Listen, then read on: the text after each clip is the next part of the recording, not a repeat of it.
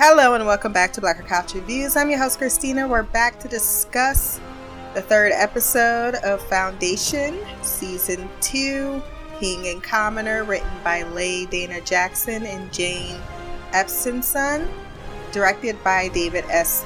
Goyer. I am a little mixed bag on this particular episode, mainly because there were some parts that made an impression and then others that made very little impression, but it still was a step forward in trying to figure out what is going on and what could it mean even though it's more mystery on top of the the need to create the second foundation and the ever increasing chance of war between the foundation and empire. You tell them I'm coming and hell's coming with me, you hear? I think I was also sad that Queen Spicy wasn't in this episode. it's my nickname for her. I need someone to to be starting shit and uh, I got a little, I got, I got a little used to it. I ain't gonna lie, I got a little used to the court intrigue. so when I saw the the merchant or con artist, whatever you want to call his name, I was like, uh, all right.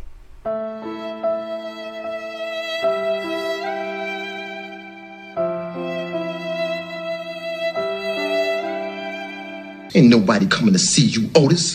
Before we jump into the recap or review in this case, since I think we're going to break this up a little different. Wherever you listen to this podcast, Podbean, Stitcher, Apple Podcast, Spotify, go down to the rating section, drop some stars, leave a review. My social media will be there as well. Like, share, and if you want to send feedback, blackgirlcouch at gmail.com, or you can leave a comment below.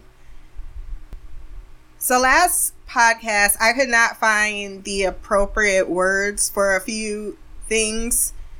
And sometimes afterwards, I recall what I intended, and then I have to wait a whole week holding on to that information. So when I saw the the priest going out, I couldn't think of the word what to call them, and then I recalled it was missionaries. That's what they reminded me of. And then I kept saying stale and I meant stagnant. I really needed to get that off my chest and now I feel very much unburdened. so we're going to break this episode down into the three parts that it really took place in. Una, Corel, and Empire. I will break it down in that order. I think that would be a nice pick out with something you liked, something that maybe didn't work as well, but end on a high note. Starting with Gaal, who is very much still concerned about the elephant in the room, being Salvor is gonna die. Salvor's taking it pretty much on the chin, like, wow, I go and find my mom. Well, I can't really figure her out in this moment.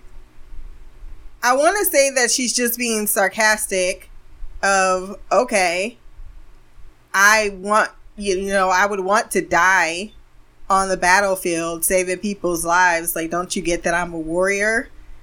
And that's not a bad way to go. And it's going to be 150 years. And oh, it's so liberating she's like Iris West when she knew she had a, a date with death. She's like, well, I'm gonna be fucking reckless. And I suppose that is a little bit. That doesn't mean though you can't be hurt, you can't be crippled. you cause other people an undue amount of stress. I don't feel as if thinking you're liberated or immune from from bad things happening because you're immune from dying should be held in the same breath as she is thinking. But it's something that she almost doesn't seem as a problem. And then you have Gaal thinking to herself, okay, maybe I can save you. But then Salvor's like, well, you don't really believe that. So why are you trying to give me that hope? So am I supposed to think that Salvor really is just trying to play hard, but it really is affecting her? And while Gaal doesn't believe that there's anything practically to do about it, she still wants to do something about it. I can't read their chemistry. It's still really hard to do.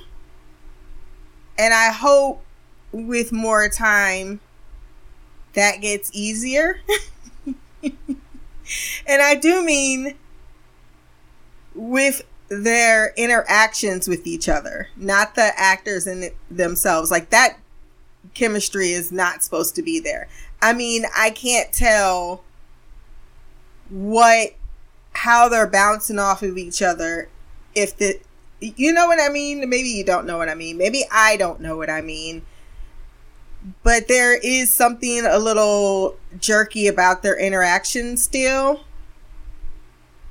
And then you have the moment where Hari just shows up. Hello, it's me. And I think to myself, this man can see every conversation. He can see when you take your clothes off. I'm not saying that's something he would do.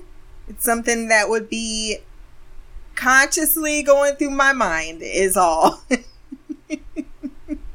Especially when it's clear he was eavesdropping, talking about, um, well, that's not something that should be probable or something to that effect.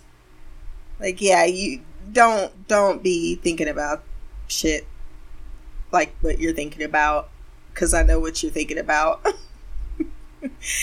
That's when they scan the planet that they're going to. It's unstable planetary surface. There's no uh, signs of life on the planet. It was a planet of machines. And no, it is not Ignis. It is, in fact, Una because the Prime Radiant told me to meet her here. Say what? Oh Lord. Again. A fucking again. Nothing new, nothing changed, same old shit. Same old fucking It is a little hard to defend you, Hari, when you keep proving motherfuckers right. I did say last episode he isn't he isn't mentioning the fact that he has another destination in mind and he doesn't even have the conversation with them. He takes over the ship because Salvor's like, You're steering? Yeah, yeah. Because I know when you find out that there's no water on this planet, you're going to wonder why are we in in this destination to set up a second foundation? And that's when he drops the bomb and then he's like, "Well, uh, I need someone to carry me to where we need to go. And that's when Gaal rightfully gets upset. Like, no, I'm not fucking doing shit. I'm not here to be your, uh, what did she say? She used a term. But basically, she doesn't want to be driving Miss Daisy effectively in the Prime Radiant and she is not let in on his plans. And because she he refuses to allow an agent of chaos as he calls her to be on the know and there's still the anger over the fact that she was supposed to be on terminus and Raych was supposed to be whom he woke up to not to mention, they both lost someone they loved very much that they're barely talking about. All of that is between them and still not fully processed, despite how they were going to have a reckoning. I don't feel like there was a reckoning until Salvor just grabs the radiant because she's like, go with them, Gaal. And then she grabs the radiant and tosses and, like, go. And it felt to me in that moment yeah, Salvor's way older than Gaal is way more mature. and is beginning to come out of the the hero glow that she had going on for who her mother was going to be, especially uh, paralleled against the mother that she had. Because it's not as if, you know, she didn't have anyone. She had parents, and then she thought she needed to find these parents to feel whole, but like most people find out, the grass isn't always greener on the other side. You don't know who these people are, what they what their own ideas were, what their own personalities are like. The fact that she was willing to something they bring up later. I don't want to talk about everything, but I'm going to pretty much glance over a few things as the thought processes come to me. But yeah, like the conversation they were having, like, you know, you didn't give a shit if you were about to die. You just let him take all the oxygen in the room and kill you, and you're like, yeah, I'm down. I'm down to clown. And y'all was even speaking eh, the same language. She says, I don't know about that. I don't know if I got that indication. I did in the first season, but I don't know if Salvor to me picked up on that in the their very limited interactions that they were having because they were just pretty much going back and forth in a rational manner. Like I'm not fucking doing it. Well, I need you to fucking do it. But this is this is why we have trust issues. And you just being like, okay, we don't have time for this. I want to get the fuck out of here.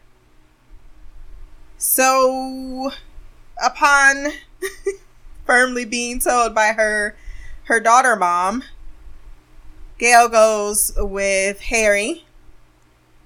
Hari tells her that this place was mined for lithium, I believe, for the Empire. It gives a, a good face to the Empire that we don't see. And I, I, I think I was having this conversation with uh, Mimi in the first episode, and I was kind of, and I and I need to admit, a little biased on my book version of Empire versus the show version of Empire, and they're they are different.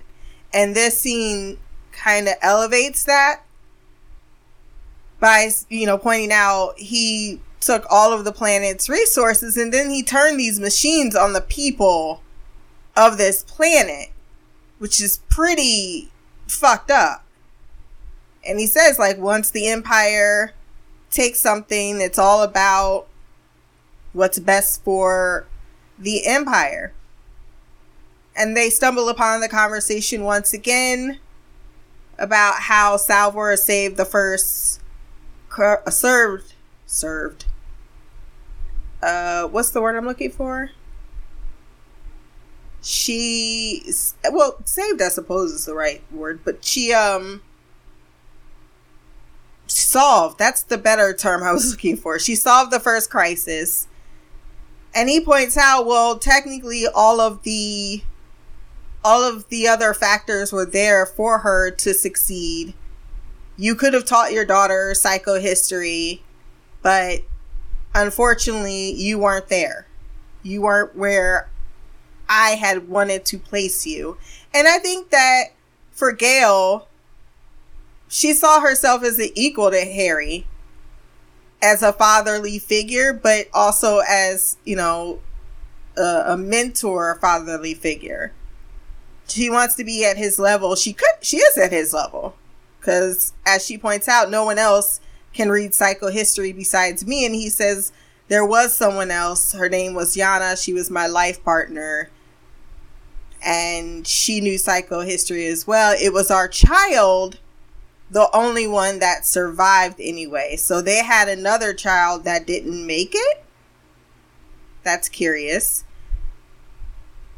And she gets these personal details about him, about the man, and it's almost like he's reluctant to offer, but at the same time there there is a, still a connective tissue there as much as they disagree vehemently on their ideologies because he knows she would want to take all their resources and put it towards saving one person in the universe effectively over you know saving everyone else in the universe or putting or making small attempts.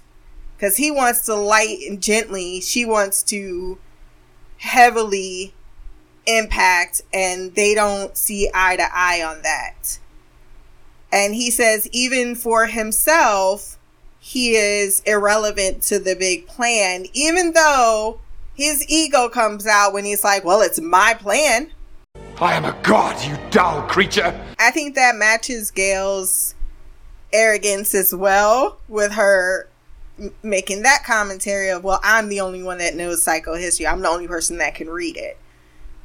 It kind of goes back to that idea of being quote unquote special. But it feels as if those are self fulfilling prophecies for these two.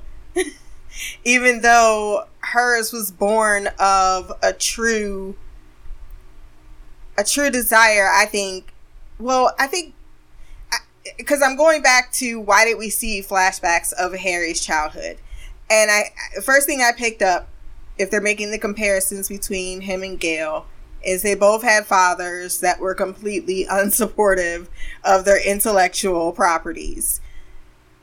I, I forgot that in the first season, her dad was effectively like he she gave him that hug in the end and he was like go child. But before that he was like i would rather you be dead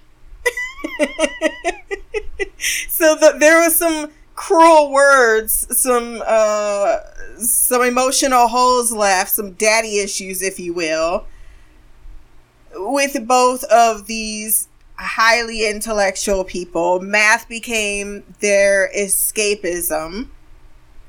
And they both wanted to do it for very altruistic reasons. Him is shortening a crisis, and she wanted to avert the crisis on her planet. That was her initial goal for why she began to pursue in psychohistory is what she got caught up in. But um those are two things that make them part of a, a uh, identical personality type, which is what Salvor mentions a little bit later. And it took me a minute to put that, like when she said, "Oh, you're not that much different," I was like, oh, "Are they really alike?" But once you you th- sit and think about it, yeah, they are kind of very much alike. They're only, I think they're they're only um I don't know because I felt I feel as if Gaal has an emotional kryptonite and then Hari's kryptonite is his lack of empathy towards the you know cuz people are going to suffer. Things are going to happen. People are going to be lost. And yes it isn't you know it's easy to talk in a uh godlike fashion of how these are pieces on a chessboard, which is exactly how she was to be utilized. And I think she resents that, you know, I was a pawn instead of, you know, one of the players. They get up into. I, I really like the the statue. It's a shame it lost its hand. But they get up into this cave and they get it they get to a door she's like it doesn't look like a door but it's a door just because it doesn't have handles and knobs on it i didn't recognize those symbols and i don't know what's what's this all about i have a thought process based on notebook knowledge because i've only gotten to the second prequel and now I'm on Foundation, and that seems to be taking place during the first crisis. So I'm still I'm not caught up to anything future knowledge. But they meet Kalle, but this is not Kalle. It's definitely not the Prime Radiant because why then would it be able to interact with Gaal? And they made a point of panning to the physical interaction between the two. Why is that? It could be that she's a robot. I just noticed that uh well this is the only reason why I think it's a robot. Because I think that Hari's body, the one he's been given, is a clone. A clone version. Because we saw what happened to Hari's body when they put him out in space. We know he turned into the vault, right? Uh, that was even emphasized in this episode by Poly. Like, he turned into the fucking vault. How everybody knows that, I don't know. But it's, it's out there in the universe. So the only other reason, only other way for you to have been able to do anything that we know of canon in the show, duplicate copies of someone's self, is to clone them. It feels as if this technology, though, is highly guarded because everyone would be cloning each other, and it seems like a pretty intricate process. And the person that we know that's in charge of that process is Demerzel with the Cleonic dynasty. So if this, uh, what did she call herself again?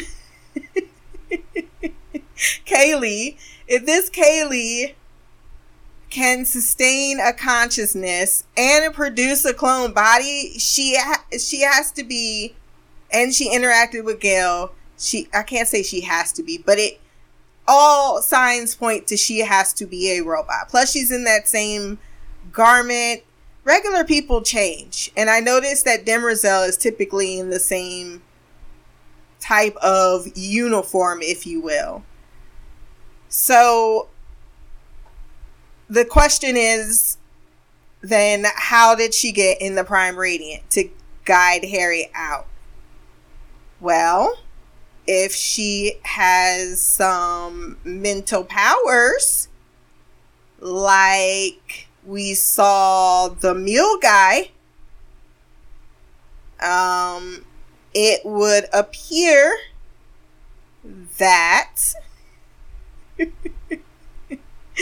it's possible she could have projected her consciousness up into or looked into his mind and found him. I don't know. I'm not saying I got all the answers here.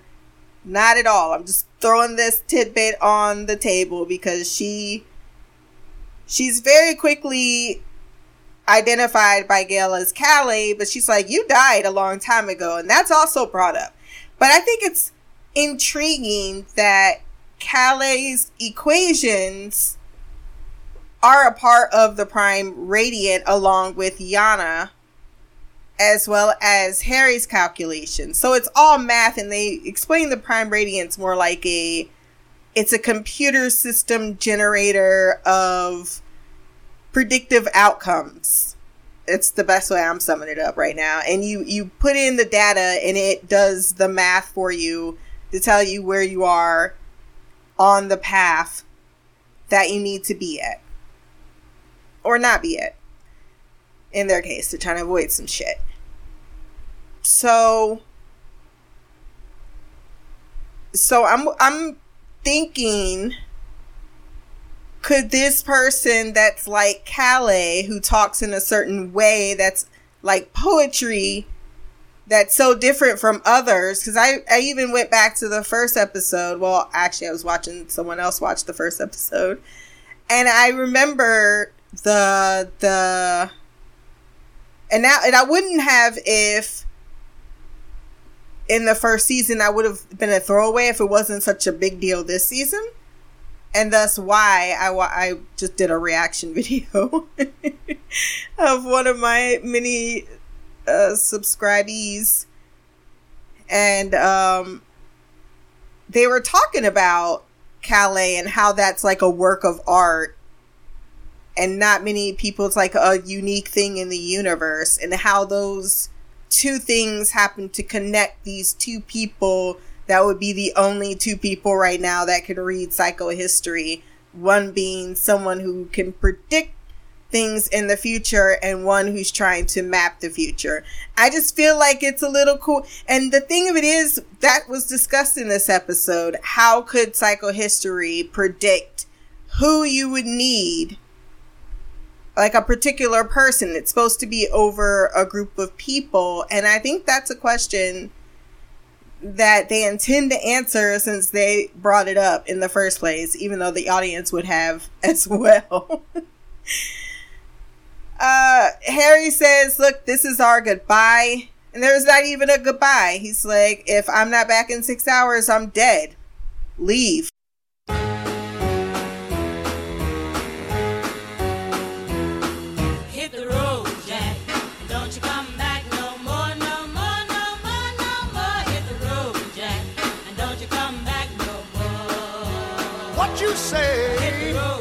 She walks back to the beggar. This other side of the conversation did shock me a little bit because it felt as if Salvor was kind of a hairy a Hari supporter, acolyte if you will. But she admits I don't know if we should stay. Cause that guy, he scares the shit out of me. I would prefer that we just leave. But I have the feeling that you don't want to leave him. And then she quotes her father Don't allow your morals to get in the way of what is right. Because if you and Hari were in opposing shoes right now, he would leave you in a heartbeat. You need to stop being so sentimental. And she also points out that that she is not a part of their club. She feels a little isolated. I don't know if I got that. I don't know if that was very strongly conveyed, but I could see with her not being able to understand like she's a physical like I, I brought up last episode she's more of a physical person a commander. She's not an, a, an analytical mathematician like uh, Hari and and her mother. And she also makes a quirk about that after Gaal admits well he was an idol for me like a father figure. And she points out, yeah, your parents, meeting your parents could be a disappointment or something to that effect, or not what you expected them to be. Gaal takes that a little hard. She doesn't make any comments of it, but a little harsh. A little harsh, I will say. Gaal doesn't know how to be a parent, nor is she interested in being a parent. And I think that's, I think she cares about Salvor. That's clear about her well being. I think that she would eventually bond with her really well. But there is something that is not particularly naturally. Plus, it's an adult, it's not the same thing. Um, that she certainly didn't choose to to be a mother when her and Raych were definitely having the chance to be. She didn't have the same uh, concern as that one one lady did about having a child. I could be misremembering that, so correct me. So after they decide to leave, they end up falling through the planet's surface and their their uh their life form presence awakens the machines on this planet which look cool. Remind me a lot of the expanse. Uh, machines robots that would make a lot of sense. No one inhabits this planet. No one can inhabit this planet if you're a life form because you're probably going to be murdered. They barely get away when they realize that the machines are tracking another life form on the planet, which is something Salvor confirms before they realize it's Hari Of course, she already knew it was Hari because she just has these feelings. And Gaal gets down and uh, ends up rescuing Hari, who has been now placed inside of a body. And she asks, How did this happen? And he says, I, I, I don't know. Hari is going to have a lot more agency now because he is going to be able to physically go wherever he wants to go. And now Gaal really can't stop him or control him. That's also mentioned. Like she just wanted to control. and uh this is gonna be weird if you're someone who's supposed to be dead and now you have become a religion for you to be physically walking around that would mm, that would fuck with i would think anyway. Well then again no no no no. Jesus came back and was resurrected but he still went back up in the sky. He didn't he didn't come down with the earthlings and chill out. So what is what could he do? Because i know that they're not going to stay together. I just have this inclination they're not going to stay together. They're on different paths that they all need to because she even says you can go back to terminus right now and try to change your fate. Um but i do think that they're gonna feel as if they could be better suited in different places. Maybe. I, I don't know. I just have a feeling that Hari is not gonna stay with them their entire setting up of the second foundation for the same reason he wouldn't for the first foundation. Like, what does a man with a second lease on life do? He also seems to be very bitter against the Empire, as if he's not too angry about its fall, even though he doesn't want the second Empire to you know, the foundation, I should say, to turn into a second empire. He needs to have a check and balance. The question that came out of last week is who who checks the third like who's the ultimate checker? like if the second foundation checks the first foundation, then who's gonna se- who's gonna check the second foundation? I think maybe that might be where this uh Kalle might come into play because another thing before we move on is the the idea that Hari himself, while he's come up with and become this, you know, cult of personality, if you will, that he himself could be very much a pawn in a bigger game. Who knows? I just want to know how the hell she grew his body. And we didn't get to go back into that Superman cave to see what was going on. So that is very, very, very interesting. The least interesting part of this episode had to be the introduction of Hober Mallow. I think because Bel Riose made such an impact that you would introduce him in the same breath of time as this somewhat goofy, successful con man that's really supposed to be this boot to the empire. He doesn't feel like it. And I was kind of indifferent to all of this. The the emperor's in his room. He's being shown this device that's supposed to be technology.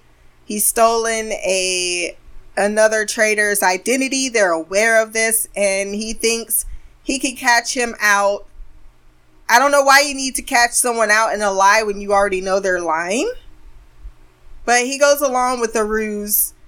The ruse itself was to take the the diamond, the blue diamond that was in the scepter of the emperor by showing that this device can temporarily allow you to switch places with the person swap their organic matter and then he tries to get away, but is very quickly caught. Now, Poly and Brother Constant are on their way after a brief session with uh, the Foundation heads that are now guarding, well, they have soldiers guarding the vault. The accolades of Hari Seldon are all waiting for the prophet to arise. Poly is explaining, yeah, I may not believe in the prophet shit because I know he was a human and he probably has a morbid sense of humor. And while I'm saying that might not have been, he's not here to judge all of us. That sh- that was a, that was a judgment.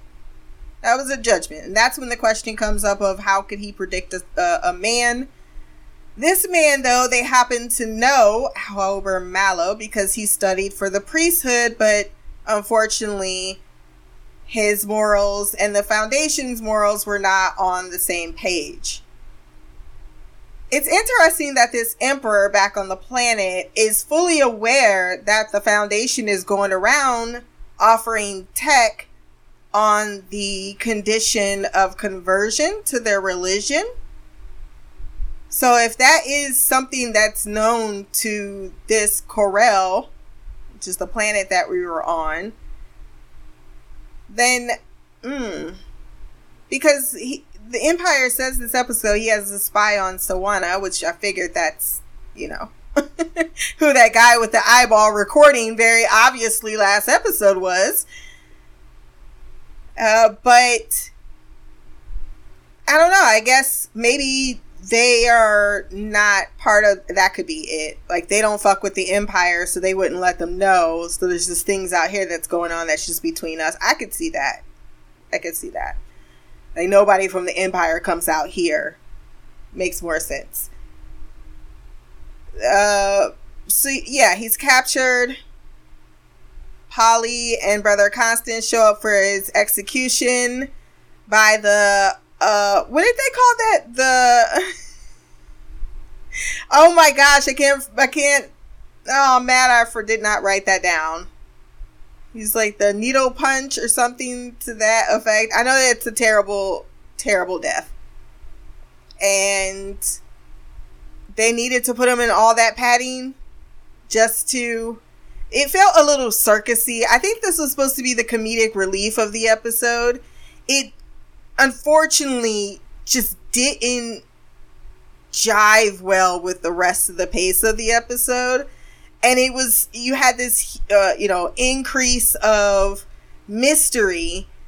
And then you had this oh shit the empire's like you don't look at day and think eh, he's much of a threat right now.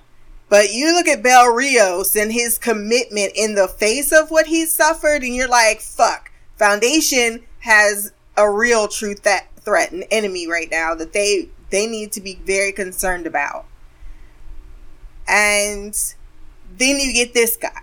This guy feels like a clown, if we're being honest. yes, he does manage to rescue himself, but barely. Brother Constant's able to chase where he's at. They're able to get onto the ship uh, Poly's like, keep this guy away from me. And then he falls on Brother Constant. She's like, Oh, you touch my tra-la-la. he tries to leave saying, I don't want to go back to, I don't want to go back to Terminus. And then he's stuck with something. I don't know if you, sh- you shoot someone with a needle in their, in their neck with anything.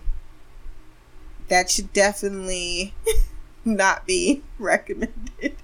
But this causes him to start throwing up, and that's pretty much where we left their scene. And quite frankly, I don't even want to talk that much more about it. It just it just was not what what uh what I enjoyed about this episode. Now let's move on to Bel Riose. We go to a mining planet. One of the workers is down. Doesn't look like he's going to be able to get up. Bel Riose tries to help him up, and he's shot in the head. And he says he had more work left in him. He didn't have to do that. And before he himself could most likely be cattle prodded, Demerzel shows up. And she wants his uh his acceptance or more like just come with me because we need you and your fleet to lead the empire against a new threat. He says before I even enter the conversation with you I want these men free. It tells you so much about this man. He is not about himself. He is very much about those the other people. And while he knew he wasn't going to grant them their freedom, that's what he demanded. That's what he, they should have. She does agree to labor or better tools, less hours, and more breaks. And that's enough for him to enter a conversation about possibly going to the Empire. But ultimately, he tells her that she can tell the Empire to go fuck himself because he's not afraid to die because he's clear about what the answer is going to be if he says no. And then she tells him, What about Glawen? And Glawen is his husband that was told six years ago as part of the punishment that he had been executed, which is very cruel. And Demerzel says, You don't have to hope, you just have to come with me. What do you mean by that? So that gets him on the ship. He's brought into a room and looks at himself in the mirror for the first time in a very long time, I'm sure. And she says, Well, when you're ready to meet the Empire, just let me know when you get cleaned up. And he's like, No. He's going to see what he made me. And you can see the deep rooted respect she has for this man. Before she takes him to meet Day, well, all of the Emperors are there. Briefly, Dawn and Dust got to uh, pretend to be in charge for the day. and uh, Day is very dismissive at first. Like, you're here because of Demerzel and you stink. And uh, depending on how this conversation goes, either I kill both you and your husband, or you get to see your husband. And after some back and forth, trying to play games about what this is really about, as he explains, well, I want to see if the foundation is a threat to me. Because he believes, because this is supposed to be there under the guise of the foundation, which is why the first uh, mayor guy had wanted to call the foundation when they were being attacked by the Anacreans because technically they did go to this planet with the Empire's good grace. It was, they were ostracized here, but they're not anywhere they're not supposed to be. But if they, if they are a threat, then he has a reason to turn against them and the idea that he is um, taking it slow too, because there is the question of, well, can he predict the future? Well, that's one of the questions I want you to find out. So there is also the idea that I can't just go and destroy you. I might actually need you. And I think that's what he wanted in the beginning when he was uh, interested in Hari Seldon and his psychohistory. He he he he was smart enough to take note of it, even though his instinct was to simply destroy it. And there is the question of if it wasn't for the Starbridge blowing up at that moment, with the terrorist acts with the Anacreans and the Thespins, I believe. And that whole situation, if he hadn't had that rage to put uh, his focus on, then mayhap he would have. But I do think what he thought was going to happen, and I do mean Hari, was that he himself would be executed as a martyr. Bel Riose asks for them to talk privately. There's a moment between the brothers where, well, let's just say what they are clones, where they walk away. Making not even I was really surprised Dust didn't say anything because he didn't like the idea of Bel Riose either. Like he was very adamant about using this guy. But they walk away with without uh I guess they want to be uniform in front of this particular general. That makes sense. And he he says, "Look, you're a fucking bully. You're you had me imprisoned and you tortured me all this time with the death of my husband because I fucking humiliated you, you big baby." These nuts.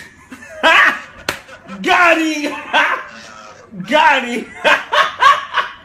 And he also knows that even if they're not a threat to you, you you you're gonna be a threat to them. So you need someone uh, at the head of the fleet. You could send someone else, but you know that fucking fleet. You need the best fleet to go after the Foundation. Not only do you need the best, you need me.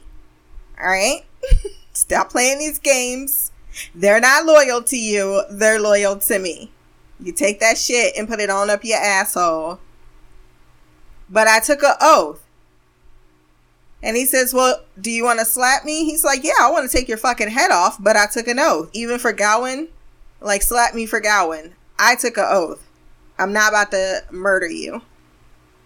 And that is enough for Day to walk away and allow him to see his husband for the first time. That was so very touching because he walked in and he said his name and he's just like, Yes. He had his head down you know, like he didn't know why he was being summoned here. He just was, and he couldn't think it was anything good. And he knew that he hadn't seen his husband in six years and thought that he was probably dead, but knew that he was at a, a mining facility. I'm guessing he didn't know he was in jail. But he, uh, Bel Riose, thought that his husband was dead. So this is a shocker to him. And he starts crying and he's like, No, I'm full of lice and I stink, and I've been branded, This, this is, is not okay. and I need to do something about this tooth decay. I guess we just like seeing uh, older men naked because we get a nice shower scene before Gowan. I hope that's I'm saying his name right. I could Gowan. He uh, gives him a nice haircut. Looks like a whole new man. Got some uh, Lumineers in his teeth. Is that the name of it? I don't think it, is it Lumineers. he got the Crest Whitestrips. He's doing great. He's doing amazing. And they finally uh, reunite romantically, kissing, and it's all sweet until you realize fucking Day is there watching What the fuck is wrong with you as a person? while his mommy girlfriend gives him a, a face and head rub because he feels very insecure about himself as a person. You're doing good. You're doing so good, sweetie. You're making all the right decisions. You're a big boy. You are. You're a strong man. Look at those muscles. You're so wonderful. He needs affirmation, and that affirmation is coming directly from Demerzel. He even says, "What would we do without you?" And I got, I got questions for Demerzel. There, there, there's so many questions. I don't even know where to begin. But I don't think she's the Demerzel from the books. I'm starting to think that that might be passing to the characterization of Kalle, but I could be mistaken. We shall see by the end of the season, I bet. Uh yeah, and it would make more sense too, especially with the, you know, the killing. Uh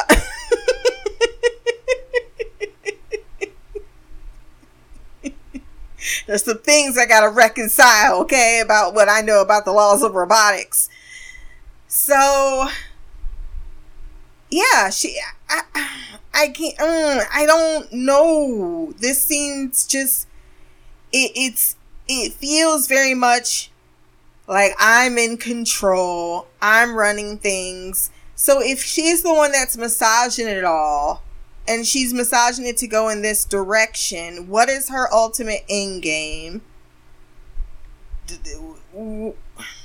Wouldn't she have more of a stake in the genetic dynasty ending. Maybe she wants Day to do like fall. Like I'm gonna let you do what you're gonna do because you're gonna fall on your face, and then once you realize that she ain't it, we'll be back on course. So all she has to do is small things, quote unquote, like Hari says, to keep steering things in the right direction. Cause I, I mean, let's, we don't, it doesn't even seem like Homegirl wants to marry Day. she has intentions that don't include, my guess, marrying Day and starting a new legacy of their babies. I don't. So if that is something Demerzel is aware of, she might, yeah, why would I put any objections up to this marriage? We're gonna, this is a threat I can handle and I'm not too concerned about this threat being hit. I don't know. I, again, I don't even want to go down a rabbit hole, Demerzel, because it's just all questions and no answers. I, I, I, I can't see where she's gonna land at the end of this. But now we have this very strong general, and as Bel Rio says to his partner, a weak emperor needs a strong general. I have more leverage now. And not only that, there's trillions of people. I need to save trillions of people versus my own revenge. And I think that that is very selfless of him, especially as his husband says, Look, you've suffered at the Empire. I've suffered at the Empire. We need time to get to know each like you don't know what's happened to him in the last 6 years. And I think that this conversation to me was pointing out you, you it's not like I'm going to be by your side, but we've got legitimate anger at the empire. And while it's good to do the right thing, um, those feelings aren't just gonna passively go away. I mean, look at did you see him when you first saw him? I mean, then you become branded, and then the guy still doesn't even respect you. He, quite frankly, hates you. And at any point in time that you don't do what he wants, he can just toss your ass back in jail or worse, execute you or find some other way to torment torment you. So that's got to come into play at some point. He gives him his general uh, tags, and we meet his spacer, which is uh, she who bends light. and she makes an interesting comment about the empire too. Like we know what it's like to live under the chokehold of the empire. If anything, I feel like the general would turn against the empire. and foundation wouldn't be its uh, biggest threat. And he even said like you weren't murdered because you're too beloved by your people. And he also points that out to Emperor like, yeah, I had more clout than you it's not about me making a call that you, you know, you wanted to just annihilate people for no fucking reason. And I decided, you know, maybe I'm not going to say, I'm not going to just disregard all life, especially the life of my people, uh, just because they don't mean anything to you. And he's very worried and concerned about what's going to happen to people under this weak emperor. So I think that his duty is, despite his uh, lack of faith, that's also something that was brought up in this episode. Like you don't even, you're not even a believer. Yeah, I may not believe in the the prophecy of Hari Seldon, but I believe in psychohistory. I believe in the facts, and I think that's a a good juxtaposition of look look i'm not in love with the idea of the empire but fuck someone's gotta someone's gotta keep this shit running because too many people depend on it now so we have you know two three people now maybe more but a lot of our main characters, their ideas are very altruistic. They put the many before themselves, uh, but how those, how things are going to play out between them, because I'm not, uh, of course, I'm going to be rooting for Bel Riose over the dickheads that are at the foundation right now.